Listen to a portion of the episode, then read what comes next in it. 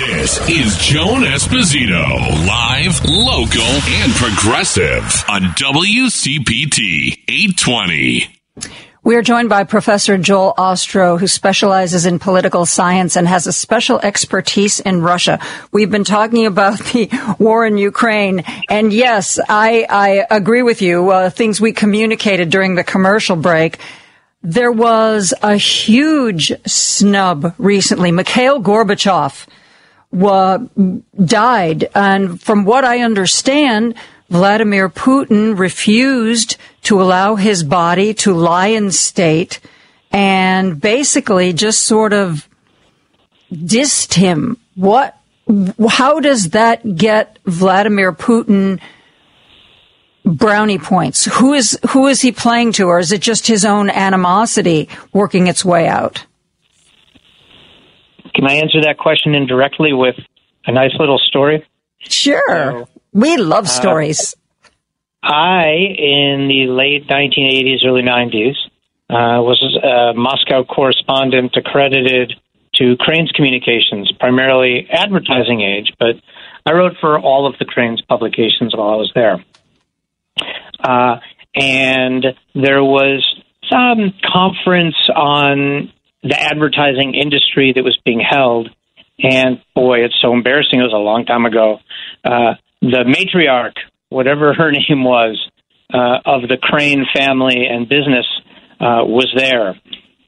And there was a, a dinner, a long dinner table, and I was uh, tapped to be her guide and translator uh, for her few days in Moscow. Sitting next to me on my left, um, so she was on my right, and on my left, so we're talking like nineteen eighty-nine, nineteen ninety, right? Um Still the Soviet Union, uh, was a young woman, I don't know her name, she was maybe in her early twenties, uh, purple, uh, crew-cut hair, piercings, tattoos, uh, really hip.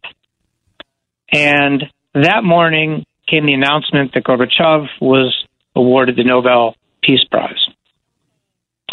And so Missus Crane wanted to know uh, uh, for the for the Russians there to describe their excitement over such a great, uh, tremendous historical happening, right? Mm-hmm. Smile. And I turned to the woman on my left, and uh, the best translation I can give is, she wants to know what the hell you think about Gorbachev getting the Nobel Prize.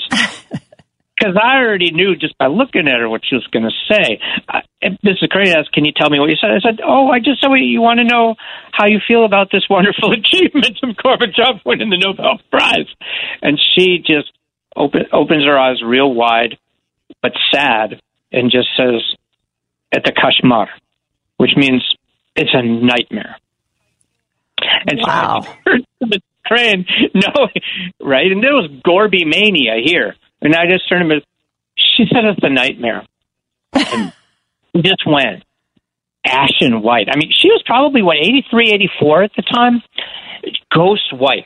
Complete and total inability to understand. And then she was like, how could she say such a thing? And I turned, Grandma wants to know why, is what I said. I have never told the story exactly like this before, but but I liked this young woman on my left. And and she kind of chuckled at that, and then she started to talk about all of the terrible things that had happened in the country. Now, obviously, it was a contradiction, right? Here was this woman who, number one, could freely speak. Number two, could live her genuine self. Right? The punked out hair, the piercings, the tattoos, the, the stylish clothes. Pursue a career that was never possible before. And yet, confronted with the question of, what do you think of this guy being honored globally? The country was falling apart. Mm. You could stand in line for three hours hoping to get cheese at a dairy shop at the end of that, but probably when you got to the end of the line, all the cheese would be gone. You would have spent, stand, stood in line for three hours for nothing. The problem with Gorbachev and it was understandable, but he wasn't decisive enough for the hardliners, and he wasn't decisive enough for the reformists. He was trying to keep himself in the center and in power. That's part A. I know this is a long answer, and I'm really sorry, but part B... That's okay. Gorbachev had these goals as leader of the Soviet Union. He wanted to strengthen the Soviet Empire. He wanted to strengthen the Russian economy, and he wanted to strengthen communist rule and the Communist Party in Russia. And what he got was a dissolved empire, a dissolution of the country, and a ruined economy. By every standard, it's only fair to judge a leader on his or her own terms. On Gorbachev's own terms, he was one of the most spectacular political failures in human history. Huh. So nobody's going to be uh, offended that Putin didn't honor him um, with more um, state pomp and circumstance. And yet what really surprised me was the number of people, including young people, who went to his private funeral at the Novodevichy Monastery, which is, by the way, where Khrushchev, in disgrace, was, was interred, who also didn't get state uh, recognition. It's beautiful. Uh, uh, cemetery, um, artists and, and you know, uh, writers, intelligentsia there. It, it is still an, an honor to be there, but he is not uh, buried in the Kremlin. But there were tens of thousands of people there, and showing up was a sign of protest. Uh, there mm-hmm. were moments of silence that everyone understood as a protest, both against uh, the hardline authoritarian rule of Putin and the war in Ukraine. Uh, Gorbachev was not a fan of Putin or what Putin was doing to the country before his final illness. Um, never spoke out enough, but that's consistent with his entire personality uh, and his leadership style in the end. Uh, Putin uh, has cast himself as undoing the catastrophe that Gorbachev was uh, and, and has staked his whole rise to power on the promise to do that um, and, and you know, has, has in many ways followed through on that by restoring some elements of censorship, Um, brutal one-party rule, lack of opposition, um, and for a while there did bring some economic uh, prosperity, even though grotesque inequality, but who are we Americans to complain about another state's grotesque inequality or corruption? Mm. Um, they had those things, uh, largely based on energy exports and lumber, timber exports, wow. resources mm. exports. We need to take and a break, and...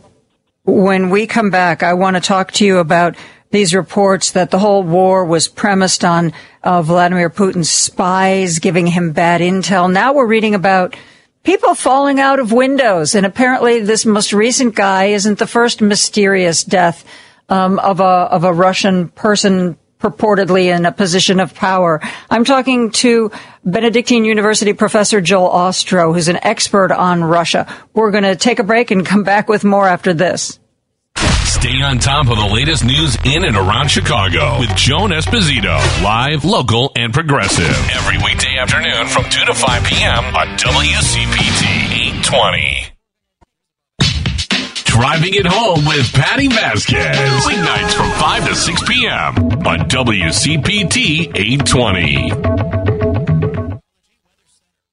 Attention, everyone. Don't turn that dial. Joan Esposito, live, local, and progressive, returns right now on W C P T eight twenty.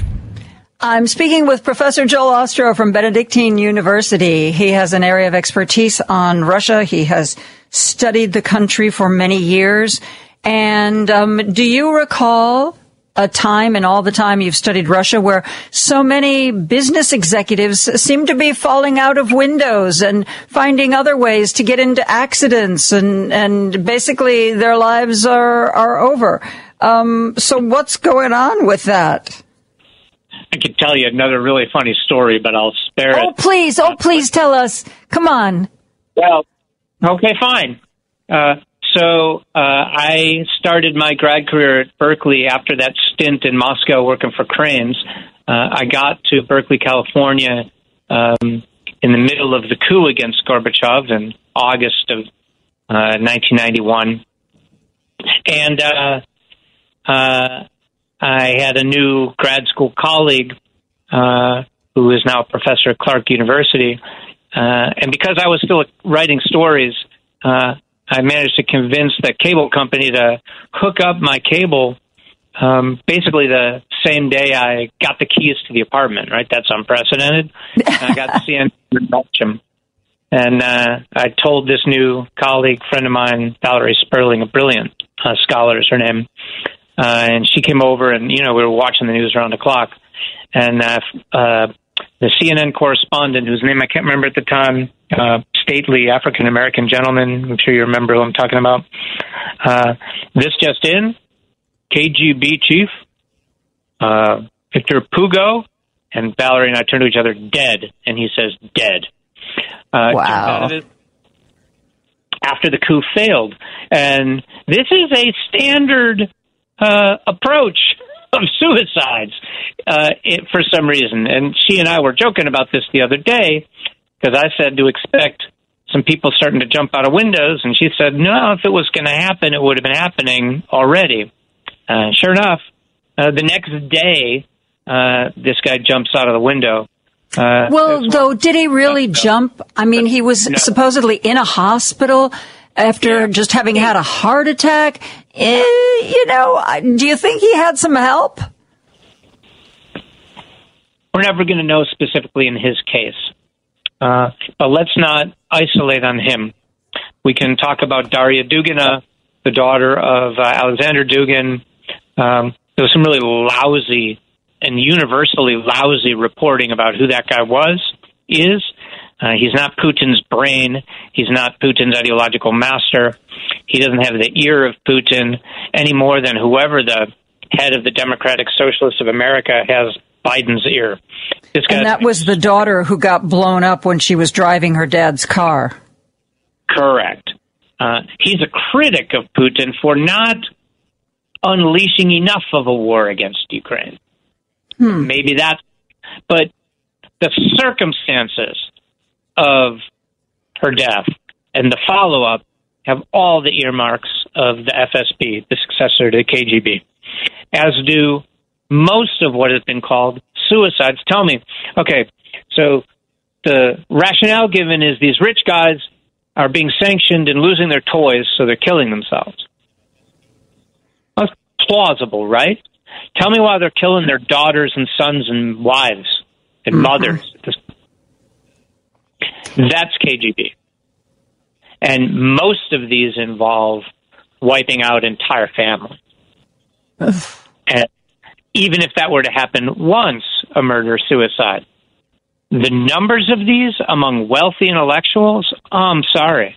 It, it it doesn't stretch credulity. This is these are not suicides. The state is involved. The Kremlin is involved. The K G B, the F S B is involved. Period. End of story. Yeah. Yeah. Um, and um, I wanted to also ask you, I was reading a few weeks ago an article that to me kind of seemed like it came out of left field, where it said that the reason Vladimir Putin invaded Ukraine was because his all of his spies gave uh, him bad information. He had bad information, but it was specifically directed at his spy network. I thought that was kind of an odd thing. I mean, were we, are we looking for a scapegoat, or What was what was the point of that? I mean, obviously, people are saying, you know, we're saying for a while, well, you know, his generals, uh, the ones who said, oh, well, we'll do this in a week or two, gave him bad information. But I guess now we're looking at the spy network. That that's where the problem was. What did you think of that? Well, you're right, Joan. I mean, we've been talking about this since I was first on with you shortly after the invasion on February twenty-fourth.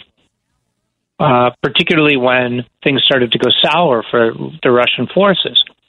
What made them think that Ukraine would not resist? What made them think Ukraine didn't have the means more specifically in the failure of intelligence, was the will to resist. Uh, fear. A system based on fear and censorship and denial of any opposition leads to misinformation. And they're self-reinforcing. Putin clearly wanted to expand Russian control in Ukraine. Who's going to tell him anything that will dissuade him from that goal? Yeah. And that's what we were just talking about, tells you the consequences of doing that. The consequences of, as Putin would phrase it, going against the Russian state, which we should translate as disagreeing with Putin, is exiled to Siberia and hard labor, or worse, death to you and your family members. This is no secret. This has been going on since two thousand, when he came to power.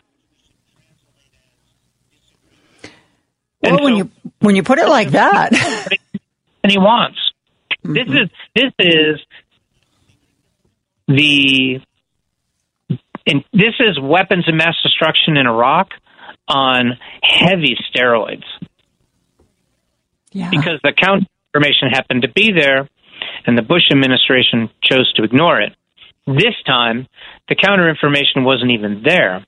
Although the intelligence community certainly knows it, none of that was getting to Putin, because the consequences of feeding that information to Putin were catastrophic. Yeah. But don't tell me the F S B did not know that Ukraine would resist. Don't tell me that the F S B didn't know that the will to resist would be uncompromising, fierce, and potentially disastrous for Russia. I will never believe that. Hmm. Never. It just didn't get to Putin. There's a big difference there. for, apparently for good reason. Um, it's a failure of dictatorship, not a failure of intelligence. Yeah.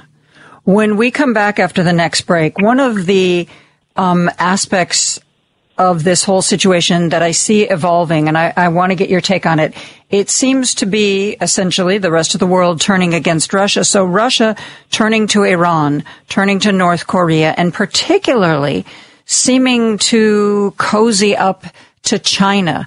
And I want to get your take on that and what the long-term implications might be. I'm talking to Professor Joel Ostrow from Benedictine University. We are going to be back with more right after this. Now you can see and interact with Joan Esposito live during the show.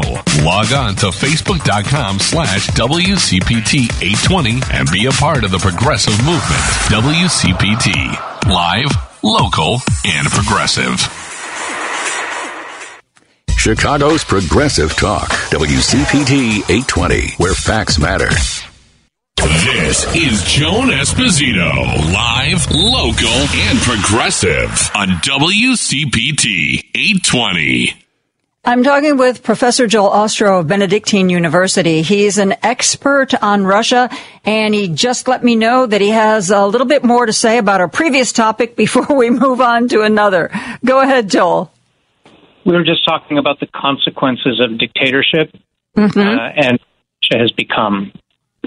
Uh, the president gave, the president of the United States, President Biden, gave a marvelous speech on Thursday. Uh, and what I describe should serve as, as a warning uh, to what the president referred to as MAGA Republicans. Uh, the Republican Party is controlled by an extremist, violent, anti-democratic, neo-fascist majority. They're not a minority, at least among the elected, and the people keep electing them. And something like eighty percent of Republicans still support those folks. And the misinformation and the labeling of the media as enemies of the people or enemies of the state, a Stalinist phrase, um, and on and on. Uh, and, and I don't need to recite the whole litany uh, to your listeners. Um, but we need a consistent and cautionary message in this country. I applaud President Biden for, for that clarity, and he needs to keep on it, and people need to push back against those who uh, continue to purvey uh, those anti-democratic attitudes, which includes denial of facts and, and science and just basic uh, information. Joe Biden got a lot of positive press at, uh, for that speech, even though, of course, Republicans uh, took him to task, as, you know, he could say hello and they would they would do that. But I think that's that kind of calling it the way it is, the way everybody else knows that it is, is something that people are really hungry for. They want somebody who will tell the truth about things and not be politically careful the way so many politicians seem to want to be. God forbid I should offend anyone, so I'll end up saying nothing about anything important. I, th- I think you're absolutely right. I think it was, I think it was critical. I wish the president would, uh, and, and maybe he will, find a middle line, because I think he, he, his initial comments were, as I have done on your show before, attack the whole Republican Party, but he's in a slightly different position than I am, right? Mm-hmm. Uh, but I seem to have walked it back too far, because the MAGA Republicans are not a minority in the party. It's like an eighty percent majority. And I'd like to find him settle in a way that asks former mainstream Republicans to look in the mirror and to switch on their ears and to really listen to what is being said and what the consequences are, and to try to lure some of those mainstream Republicans, which will be hard, we're not talking about independents, to understand the consequences of Republican victories, MAGA Republican victories, and and to take a gulp and return to their past, and their past would dictate they need, for one election round, to support the Democrats, to wipe out that extremism. Because the Republican Party is supposed to be a conservative party. It is not. It is an extremist, neo-fascist party that promotes violence right now. I think, I think you're asking for a lot. I think you might be asking for more than the current makeup of the Republican Party can provide. I wish, I wish it were true. I wish we could count on, you know, people of good conscience to step up and say, hey, this is wrong. But I think if they had the backbone to do that, Joel, they would have done it by now. Pretty consistent, hard messaging between now and Election Day.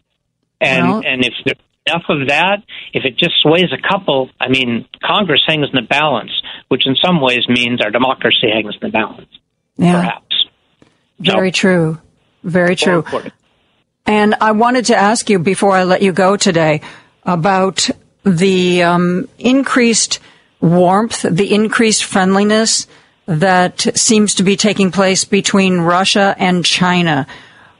Do you agree with me that that's happening? And if so, do you see it as problematic for the future? Well, Putin and Xi are supposed to meet, uh, or maybe they already are, uh, and so that becomes news. And then the news reports it as a warmth Warmth, warming up of relations. Uh, so far, uh, China is navigating a very difficult uh, s- sort of middle position. Uh, they have not supplied arms to Russia. There's a reason Russia is going to North Korea and Iran. China is not providing them weapons. Why is China not providing them weapons? Because the consequences for China's access to Western markets, if they did, would be catastrophic. And ultimately, what China cares about is China. And China cares would, about China's economic stability, and they're, they're still in COVID trouble. So I would, would not... Potentially losing that access to foreign markets, would that keep China out of Taiwan? Yeah. Yeah, I think so. I hope so. Because everybody was saying at the beginning that they were watching what what the West did with um, Russia and Ukraine as a barometer of what kind of pushback they would get if they just moved in and completely took over the island of Taiwan. I think the better analogy is what the West didn't do in terms of Hong Kong, what the West promised and what the West was promised and what happened. So the more likely scenario is not a military takeover like that, but but an encroachment. Piece by piece. Now that would, but Taiwan's, it's different geographically, so it's hard to know. It's dangerous. Let's just leave it at that. It's very dangerous and unpredictable. But what is predictable is China's interest in uh, in its role in, in the global economy. So if that gets threatened, then all bets are off. We're deeply invested in Chinese manufacturing, even though President Biden has said that he wants more manufacturing back in the United States. We've seen the chip bill. Go ahead. Those things aren't com- incompatible. You, you can do both at once. We can still have thriving foreign direct investment in China and work to improve manufacturing here. Why not? Well, what would that what would that look like? We would have some companies that would be producing stuff there and some that would be producing stuff here. Sector by sector, it might differ. Um, but why not? Whatever, you know, let let the companies, let the market decide. I don't Well, are you saying like produce the same products? Because I think one of the things we've learned with the pandemic and um, the regular trade routes being disrupted is that um, it, it um, when you are completely dependent on the manufacturing to be at another country and that ma- country cannot supply the parts, then you don't get what you want in the country of, of origin. And I think, you know, the, I mean, Ray and I a few weeks ago went to look at cars, and it was, it was like a joke. It was, the guy was like, well, you can get on a wait list and maybe yeah. in eight months we'll get this car, and, but you're going to be competing with everybody else on the wait list. And it was just like, it was crazy. Yeah. Yeah. Uh, no doubt, uh, that there have been horrible implications from the pandemic, but we still have a globalized financial uh, and trade and production uh, system that has largely worked to the benefit uh, of of innovation, uh, access, and in much of the world, um, uh, levels of development and poverty reduction that have not been realized before. Um, Combating inequality is, is a huge task and necessity and needs to be a priority in globalization. And um, learning from from the over-reliance on on that specialized production, uh, particularly in certain sectors, might be necessary. Uh, but we're not we can't pull entirely out of China, nor can China fully uh, pull out of the U S. Uh, it wouldn't be good for anybody. Um, and so as, as the world recovers from the COVID economy, adjustments can be made. But that doesn't mean we're going to stop investing in China or that uh, China's going to stop investing here, frankly. There's too much benefit to both sides. And China's a very self-interested state, as as we are. China's well, got this... less of a, of ideals of, the, of globalization that are political. But when it comes to the economy, that's pretty clear where they've been for the last several decades. They're, I don't see that changing. Um, we are um, just a couple of minutes away from wrapping things up. This is the portion of our conversation where I ask you to get out your crystal ball and tell us what is going to be happening over the next few months, whether that's Ukraine or with Russia and China. I know you have um, a lot of, of sources that you talk to and get a sometimes a better feel for what's going on than I can get from just what I read in the Washington Post. So what do you see happening over the next month or two or three or four? Well, what, Joan? I didn't hear the question. no, no, no, no. Okay. How about over the next month? What's going to happen in Ukraine? Is it going to be just the same sort of situation we have now? The last set of predictions I made were around Ukraine's independence and expected a huge Russian onslaught. I and everyone else predicted it, including Zelensky and the Biden administration, and it didn't happen. Yay. Uh, we did have, as I have, have been suggesting, Ukraine stepping up a counteroffensive in the south. Uh, and and that happened shortly after I first told you that that was coming. Yes, that's uh, why you have to do this now. It's been pretty successful.